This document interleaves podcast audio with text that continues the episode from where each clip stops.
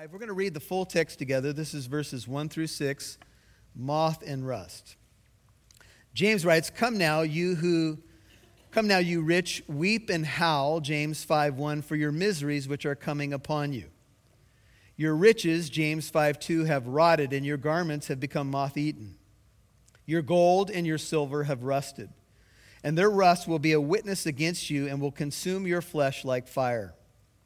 It is in the last days that you have stored up your treasure. Behold, the pay of the laborers who mowed your fields, and which has been withheld by you, cries out against you. And the outcry of those who did the harvesting has reached the ears of the Lord of the Sabaoth. You have lived luxuriously on the earth, led a life of wanton pleasure. You have fattened your hearts in a day of judgment. You have condemned and put to death the righteous man he does not resist you. And just for a little bit of encouragement at the end, for some context, be patient, verse 7, therefore, brethren, until the coming of the Lord. Behold, the farmer waits for the precious produce of the soil, being patient about it until it gets the early and late or latter rains. May the Lord write his word upon our hearts. Somebody handed me a story that I think is apropos, and as uh, you turn to Matthew 6, let me share the story. An American investment banker was at the pier of a small coastal Mexican village when a small boat, boat with just one fisherman docked. Inside the small boat were several large yellowfin tuna. The American complimented the Mexican on the quality of his fish and asked how long it took to catch them. The Mexican replied, Only a little while. The American then asked, Why didn't he stay out longer and catch more fish? The Mexican said he had enough to support his family's immediate needs. The American then asked, But what do you do with the rest of your time? The Mexican fisherman said, I sleep late, I fish a little, play with my children, take siestas with my wife Maria, stroll into the village each evening where I sip wine and play guitar with my amigos. I have a full and busy life. The American scoffed. He said, I'm a Harvard MBA, and I could help you. You should spend more time fishing, and with the proceeds, you could buy a bigger boat. With the proceeds from the bigger boat, you could buy several boats. Eventually, you would have a fleet of fishing boats. Instead of selling your catch to a middleman, you would sell directly to a processor, eventually opening your own cannery. You would control the product, the processing, and the distribution. You would need to leave this small coastal fishing village and move to Mexico City, then to LA, and eventually to New York City, where you will run your expanding enterprise. The Mexican fisherman said, But how long will this all take? To which the American replied, About 15 to 20 years. But what then? asked the Mexican. Well, the American laughed and said, Well, that's the best part. When the time is right, you would announce an IPO, sell your company stock to the public, and become very rich, and you would make millions. Millions. Then what? The American said, Well, here's the best part. Then you would retire, move to a small coastal fishing village where you would sleep late, fish a little, play with your kids, take siestas with your wife, Maria. Then you could stroll to the village in the evenings where you could sip wine and play guitar with your amigos. Yeah. At the outset of James chapter 5, I think you guys can see the serious nature by which James brings the thoughts. And this is an important section, but it's important to understand something about context and the spectrum or the lens by which you see these verses. These verses are written in what's called an Old Testament prophetic warning style. And oftentimes, when passages of the Bible are read by Christians or Israel of old, the direct audience may be the Jewish nation or the believing church, but the persons being addressed may not be us or the believing church. Let me explain. Sometimes God will address some rich uh, persecutors of the church, landowners, and so forth, but his intent is not so much against the church, but to give the church hope that though they've been suffering and persecuted at the hands of the wealthy who are manipulating them, God knows, God cares, and eventually God will judge. So, in some ways, some portions of the Bible are addressed to people who may not even read them because they're there for, there for the encouragement of us who need to know that God is just and vengeance is mine, saith the Lord. And this would uh, move out to different areas of our lives. It might not just be financially, where someone maybe has wronged you, withheld your pay, fired you for some unjust reason, but it could be in other areas of your life as well, where someone's wronged you, hurt you, and you're watching that person maybe from a distance and wondering, is there ever going to be justice? Is there ever going to be a time when the Lord repays that person for the wrong uh, that they have perpetrated? And the answer is yes. That's why verse 7, which we'll touch on next Sunday, says, Be patient as you wait for the day of the Lord.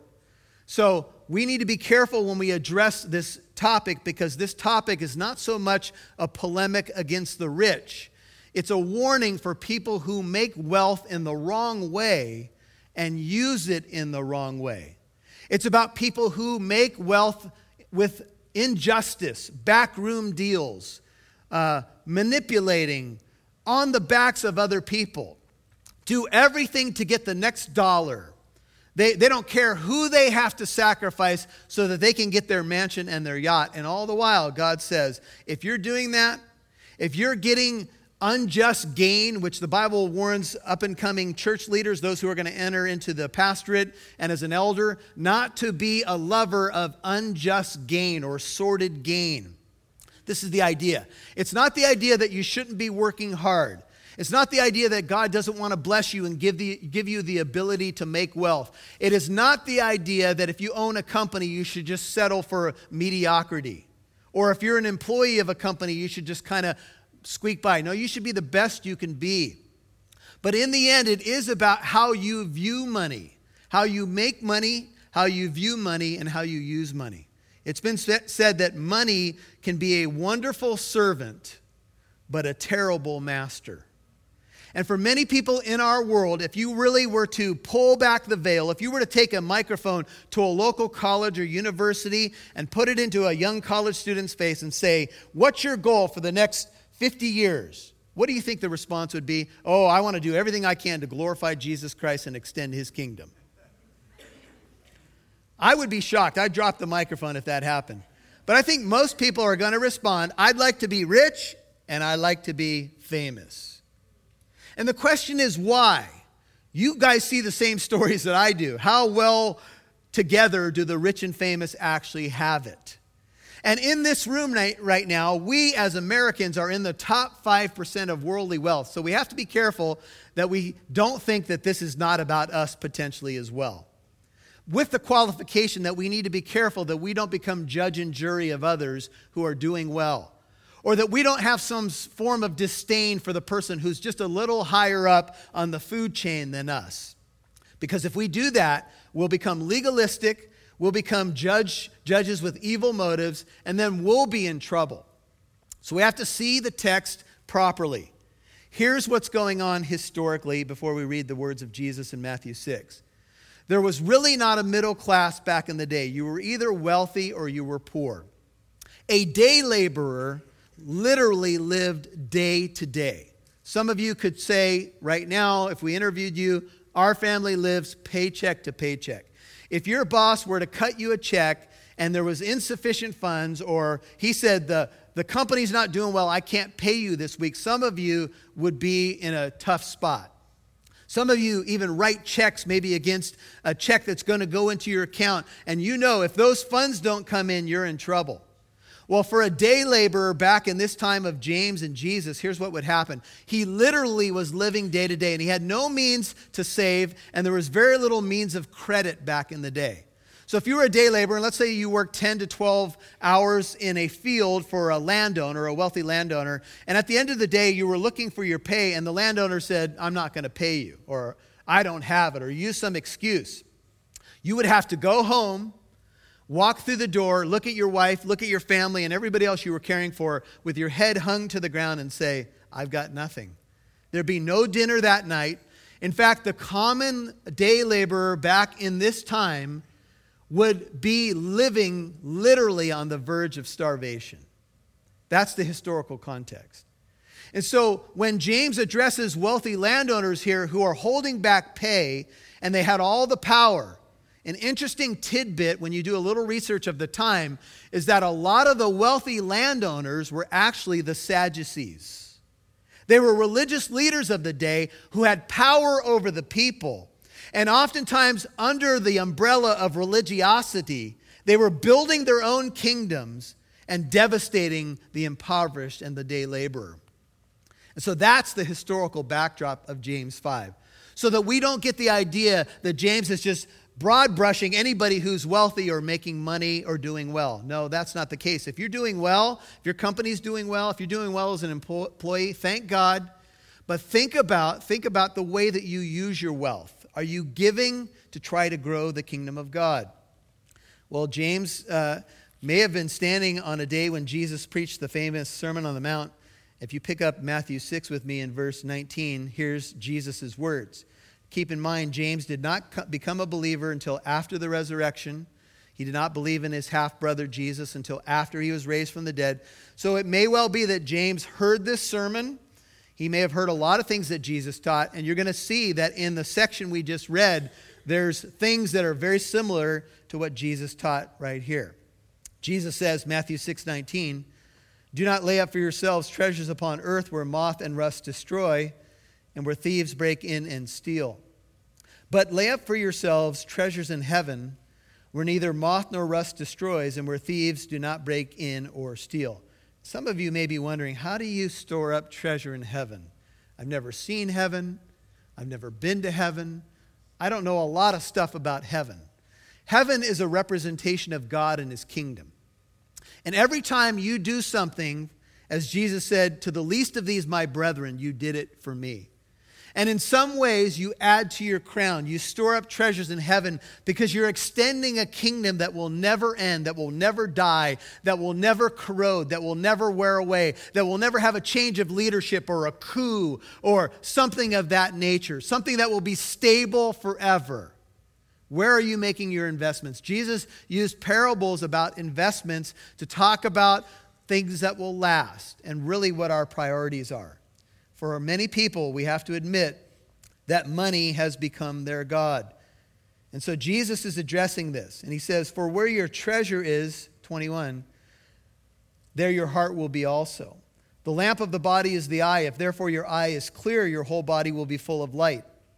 But if your eye is bad, your whole body will be full of darkness. If therefore the light that is in you is darkness, how great is that darkness?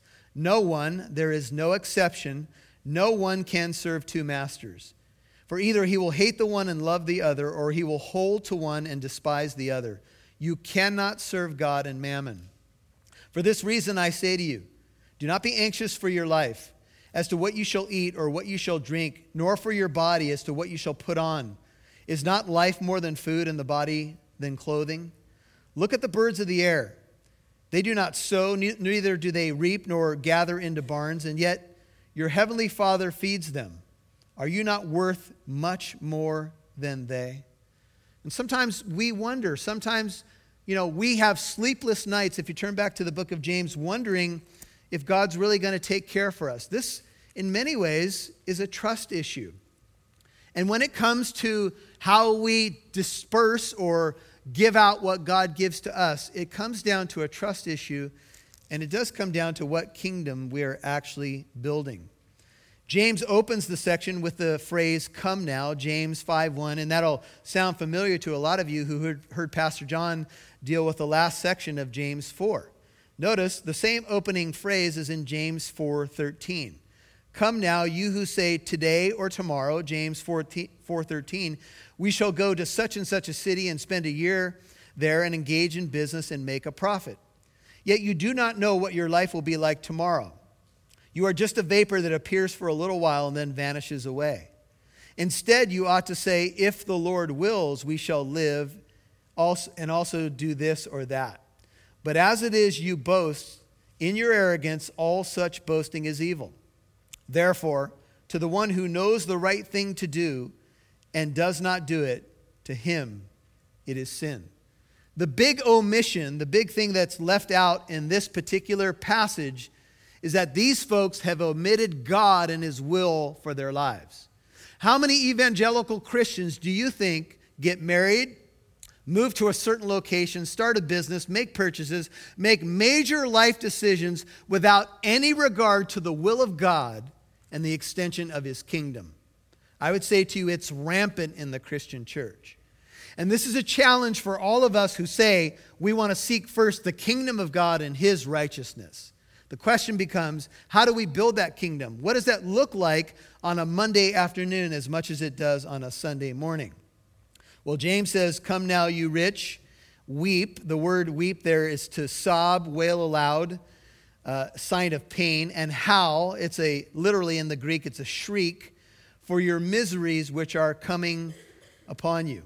Now, if we were to imagine that the church that James addresses was filled with a lot of common day laborers, a lot of poor, impoverished people, you could understand how this would encourage them.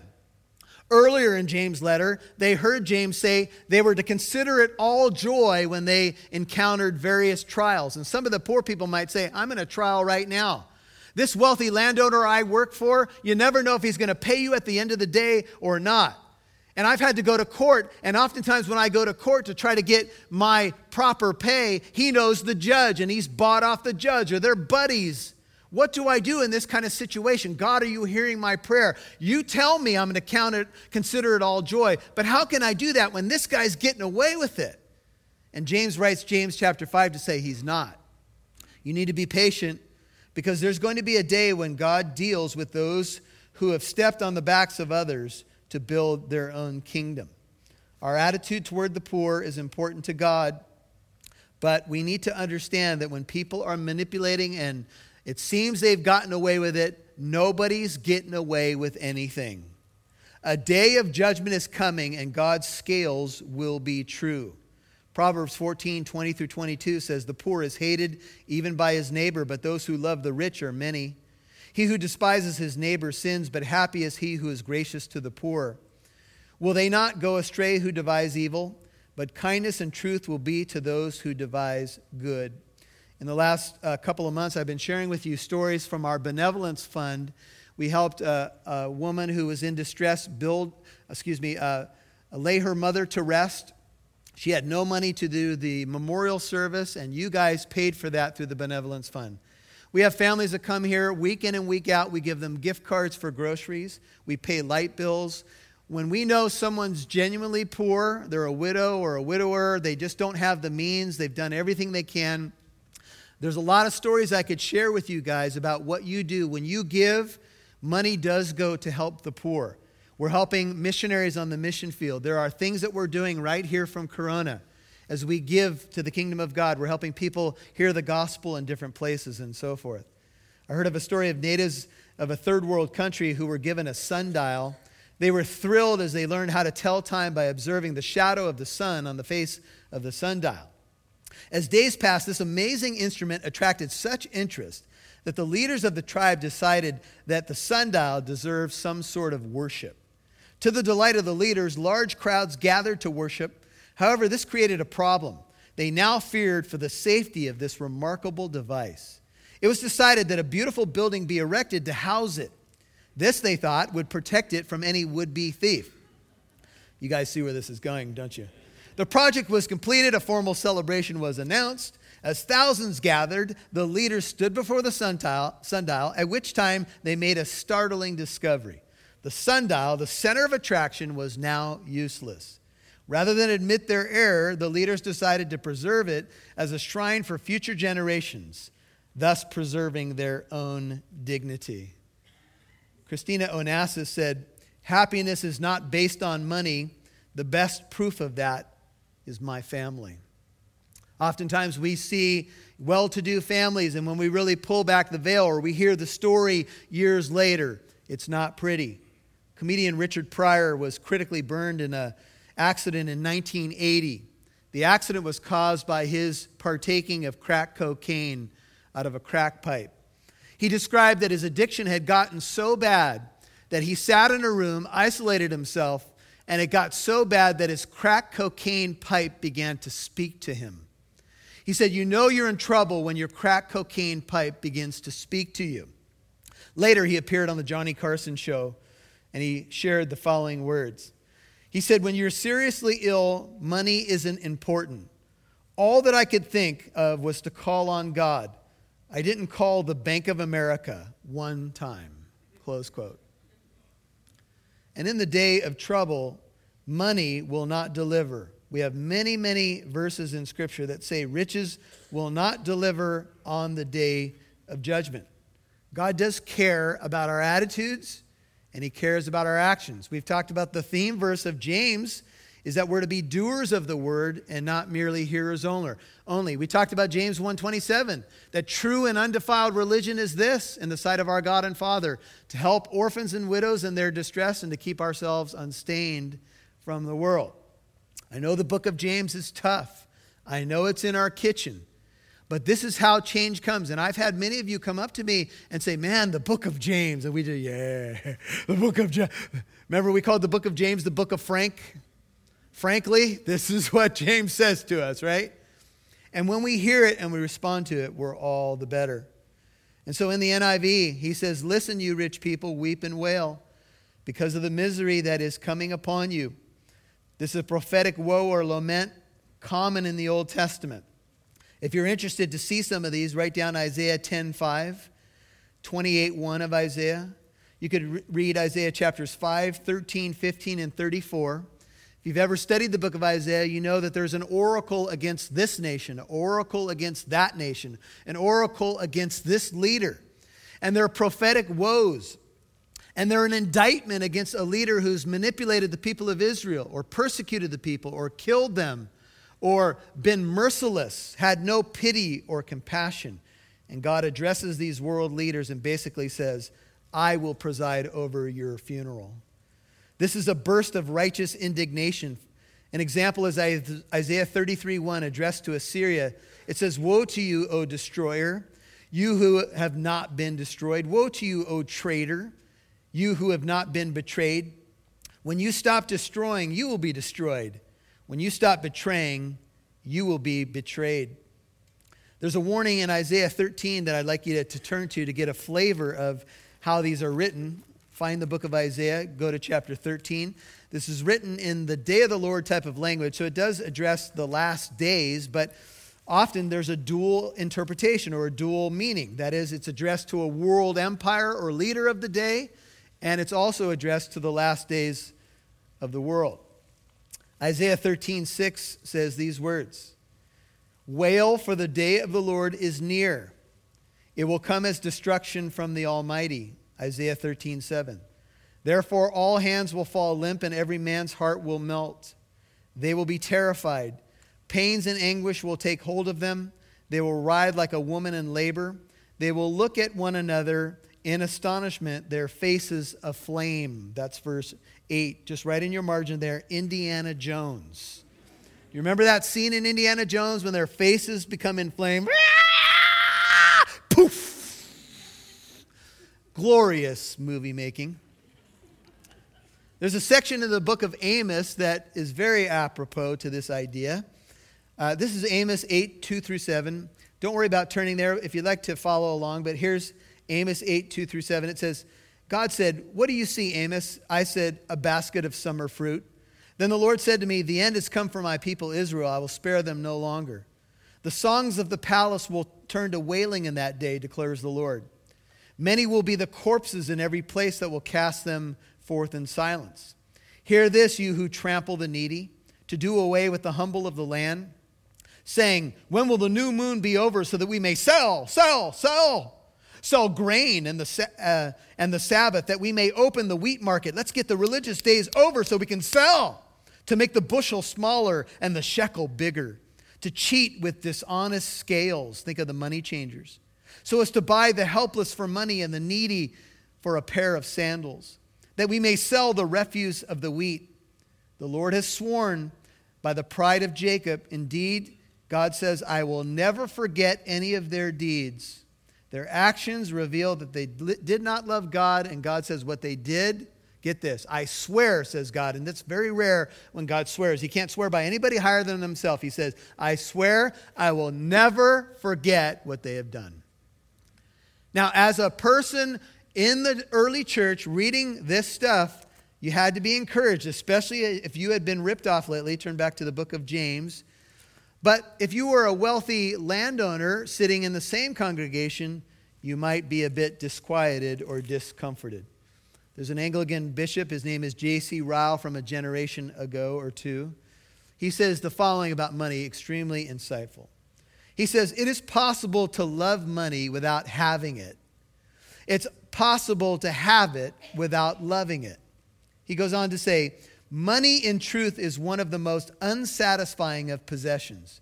It takes away some cares, no doubt, but it brings with it quite as many cares as it takes away. Or, as we've heard about, the more you have, the more you have to worry about.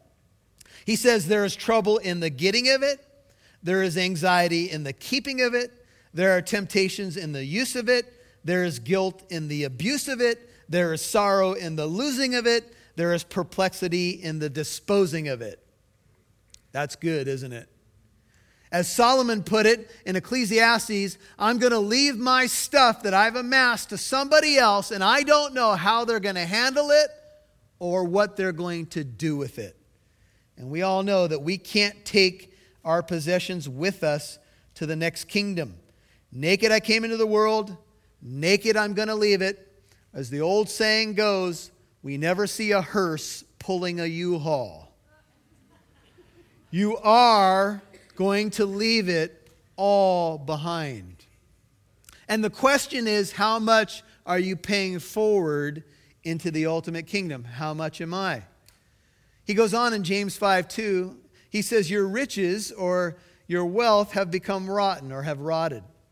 Your garments have become moth eaten. How many of you have seen those shows, those hoarding shows? Have you seen that before? If you Google the word hoarding and Google images of hoarding, it's a, it's a weird and sad situation that you'll often see. Here's a person who has so many possessions they're garbage, they're food wrappers, stuff from 30, 40 years ago, paperwork, boxes. They can't throw anything away. Get this. They can't even throw their garbage away. And when you see pictures of a hoarder, they have encased themselves in their stuff created a little cubby in which they can live, made room for hallways to get to the restroom and the kitchen, and stuff is piled from the floor to the ceiling and has become a home of countless mice and rats. And we say, What is the deal here? What is with this sickness or this mental condition of hoarding? It's simply this someone is so worried about getting rid of anything because they put their trust in stuff and they become sick. There's a story I came across some years ago of a woman who they found her dead. She was an elderly woman, dead in her apartment. She had been surviving on cat food. She had really nothing, you know, uh, everything had holes, everything was, was in disarray, and she died from malnutrition and she was dehydrated. She literally died of starvation. And As they began to dig a little bit more into this woman and her history, they found out she had nearly a million dollars in the bank. She had banknotes and stocks and bonds. She died of malnutrition and starvation eating cat food. Why? Because she wanted to protect her little nest egg for whatever reason.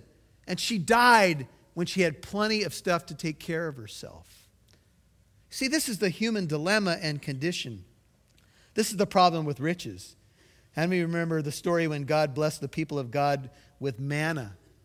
And he said, I want you to gather it one day at a time. Don't gather a couple days except for the Sabbath, because if you gather more than one day, it's going to spoil and little green worms are going to grow out of it. And some people couldn't even listen to that instruction. See, God wants us to trust Him for manna for today, for our daily bread. And as Americans, it's hard for us because we live in a very affluent society. But we need to get the first things first. Kevin Long, who played under coach Bobby Bowden at Florida State University, said his coach inspired the team with many parables. He recounted a favorite story. He said Bowden was playing college baseball. He had never hit a home run. And finally, one day, he hit one down the right field line into the corner, rounded first, picked up the third base coach, waving him on. He hit third, came to home, hit home plate. He had his first home run. He's get slapping high fives with his teammates. He's joyous. But much to his chagrin and alarm, the pitcher took the ball back from the umpire, threw the ball to first base in an appeal, and Bowden was called out. What? No, what? You see, he had missed first base in his excitement of rounding the bases in his first home run. As a lesson to his team, he said, If you don't take care of first base, it doesn't matter what you do. He said, If you don't honor the Lord first, it doesn't matter what else you do. How many of you remember the story? There was, was a great video from some years ago. It was a college softball game, and it was a championship game. And, and a young lady had hit a home run to win the game.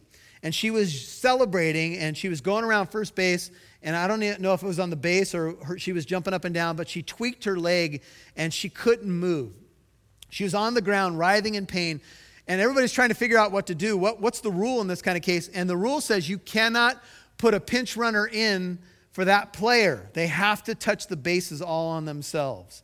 And in a shocking video, the other team, at the expense of them losing the championship game, picked up this girl, put her on their shoulders, and as they passed each base, they helped her touch first, then second, then third, then home. Her home run counted, and the, the girls on the other team that carried her spelled their own loss, but they won in a much bigger way. In fact, I wouldn't even be telling this story to you unless that life lesson had occurred. You see, there are some things that are much more important than our next indulgence or another step up for us. And it's hard for us. It's hard for me in the society in which we live. Your garments have become moth eaten. How many of you tried to pull out a suit? Maybe you stored in a garage or a closet. You're going to a wedding. You got a suit from the late, late 1970s. Like, honey, I'm good. We don't need to go to Men's Wearhouse. I got a suit from back in the day. It's got ruffles. It's a pink color. And you go out there, and there you are in the garage, you try to put the suit on, you're like, ooh, ooh, it's not me. This thing has shrunk over the years. I haven't got larger. It's a problem with the clothing. And then you find it's been moth eaten. It's weird. There's holes everywhere in the garment. And your wife looks at you and says, Go to the Men's Wearhouse. You'll like the way you look. You won't like the way you look I won't like the way you look in that thing. And you might respond, but holes are cool these days. The, kid, the kids buy them with the holes, the moth holes in them now. Yeah, but you're too old for that. One writer says the moth looks like a harmless creature. In its pearly white color, it hovers about with, with, without sound at twilight, or in a dark room, and especially in our closets where woolen clothes are kept. It is not impertinent like the robust flies of the summer. It does not have a sting like the mosquito. It does not sound in our ears the shrill notes of a cricket. It does not nibble and gnaw like the mouse or rat or roaches do, or indecently overrun our food. It is most fair, is the moth, silent, apparently harmless. Yet every housewife springs after it with electric haste. It is a dreadful pest, not for what it is, but for what it does. Once a garment is moth eaten, it's almost impossible to repair. How true this is in the case of the proud rich, says this writer. Once one begins to suffer the sickness of pride of riches, the cure is very difficult. Let us beware, for once the moths have done their work upon us, there is hardly any hope. Let us remember also that the moth does its work secretly without our realizing it, and so does our pride in riches. We may be proud of the things we wear and possess without ever realizing it. How stealthily the moth works, and how stealthily our pride of our souls. You see, your gold and silver, verse 3, have rusted, says James. And someone might say, well, yeah, the moths may eat my clothes, and maybe other creatures can get to my food, or my food will spoil, but not my silver and gold. I got silver and gold, they don't rust. But there's some evidence back in the day that the coinage of James' day was not pure, but contained alloys and could rust under conducive circumstances. Or James may be speaking figuratively, figuratively, declaring that in the day of God's judgment, gold and silver will be useless as if they were rusted. And so we have to be careful when it comes to our currency. I heard a story of the European countries, January 1st, 2002. uh, they began switching from their existing currency, the lira, franc, mark, and so on, to the euro. After a grace period of six to eight weeks, all traditional currency became worthless. According to the Chicago Tribune, two men in Berlin plan to fill an empty swimming pool with nearly 45 million worth of Deutsche Marks. They've invited people to come to the pool party and dive in. The German government will use about 128 shredding machines to dispose of old banknotes. The state government of Hesse will burn its marks in a heating system. And organizers of the Cologne Carnival want to use shredded notes as confetti. The Austrian, uh, Austrians plan to turn their shillings into, into 560 tons of compost. Likewise, there will come a day when all our money will become no more valuable than compost, close quote. It's hard for us to imagine that we could look at a banknote or we could look at coinage and we could say, oh, it'll be worthless one day, but that's just the truth. And we've been sold a lie that the things that we think are going to last actually will not. And that's why we need wisdom to handle things correctly. The Apostle Peter writes, Don't ignore this one fact, beloved, that with the Lord, a day is like a thousand years, and a thousand years is like one day. An economist heard that verse and he was quite amazed about it, so he went to God and he said, Lord, is it true that a thousand years for us is like one minute to you? The Lord said, Yes. The economist said, Then a million dollars to us must be like a penny to you. The Lord said, Well, yes. The economist said, Will you give me one of those pennies? The Lord said, All right, all right, I will. Just wait here a minute.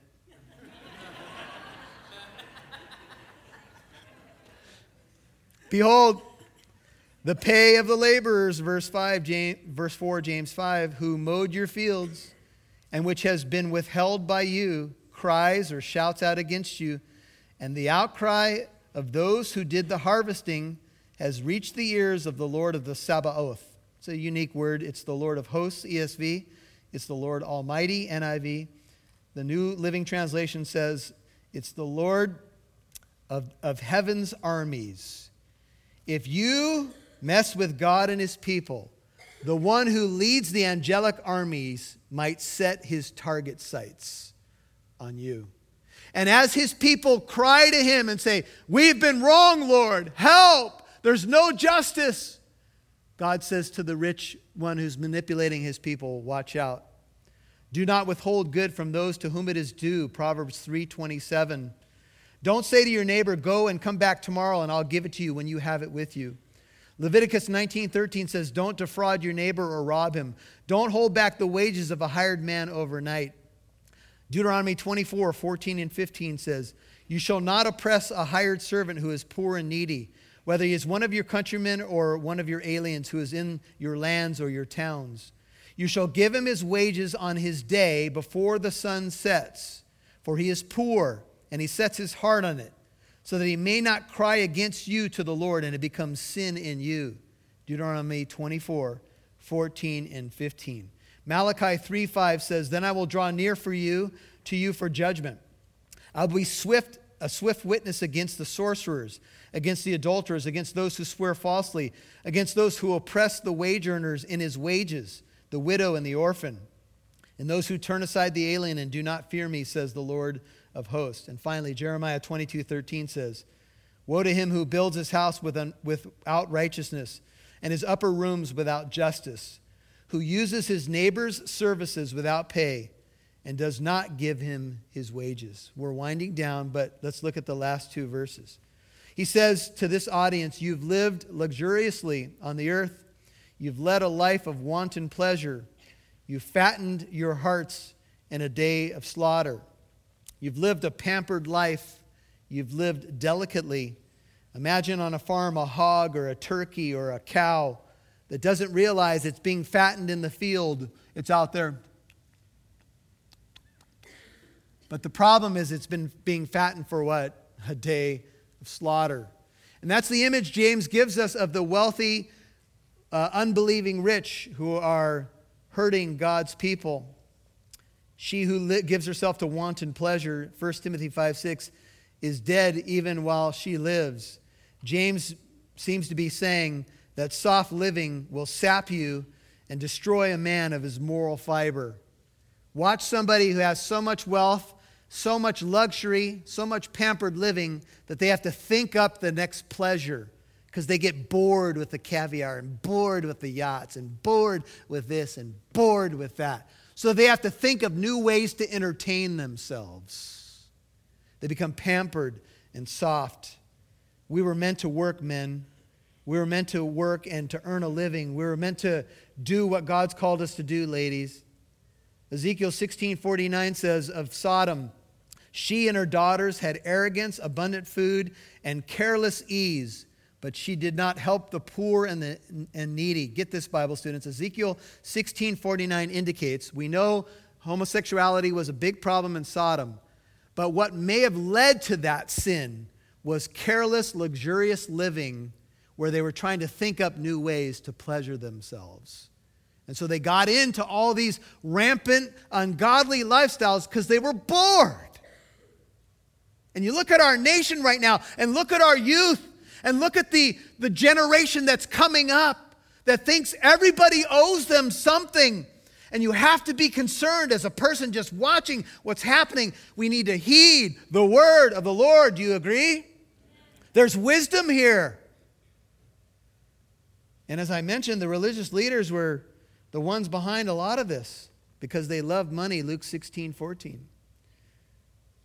In his first sermon in an elementary preaching class, Lawrence, an African student, chose a text about the joys that we'll share when Christ returns and ushers us to our heavenly homes, our heavenly home. He said, I've been in the United States for several months now. I've seen the great wealth that is here, the fine homes, the cars, the clothes. I've listened to many sermons in churches here too, but I've yet to hear one sermon about heaven. Because everyone has so much in this country, no one preaches about heaven. People here don't seem to need it. In my country, most people have very little, so we preach on heaven all the time. We know how much we need it. In Luke 16, Jesus told the story of a rich man and Lazarus. We won't have you turn there, but I think most of you know the story. The rich man and the poor beggar Lazarus both die, and they end up in two different places. Lazarus is in a place called Abraham's bosom or paradise. He's next to Abraham, the father of the faithful. And he's in bliss, he's in paradise, he's in the paradise of God. The rich man who had everything, he lived sumptuously every day. He's in a place called Hades, and he says he's in agony in this flame. And he sees the poor beggar who was laid at his gate every day, and he kind of just, you know, he didn't really care much about him. And the only one that cared about poor Lazarus was the dogs that came and licked his sores. How many of you are dog lovers? Dogs will always have compassion on you. When everybody gives up on you, your dog will stand by you. right? That's the only one. And so now it's the afterlife. One of the few behind the scenes pictures of what happens when someone dies. And Jesus speaking for Abraham says, Hey, son, in your life you had your good things and Lazarus his, his bad things. Now you're there in torment and he's here being comforted. And even more, there's a big chasm between you and us, and we can't go to you, and you can't come to us.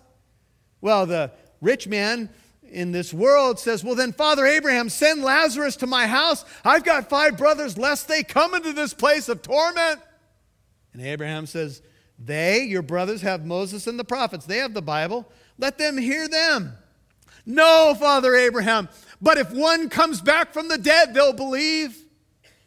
And Abraham responding, Jesus telling the story, says, If they don't believe Moses and the prophets, neither will they believe if one rises from the dead. And in the very history in which those statements were made, Jesus Christ went into the tomb, rose from the dead, and the religious leaders paid off the guards to say his body was stolen. Why? To protect their positions and their power. There's nothing new under the sun. And so James closes with these words, this section. He says, You've condemned and put to, death, put to death the righteous man. He does not resist you, or maybe he has no way of opposing you.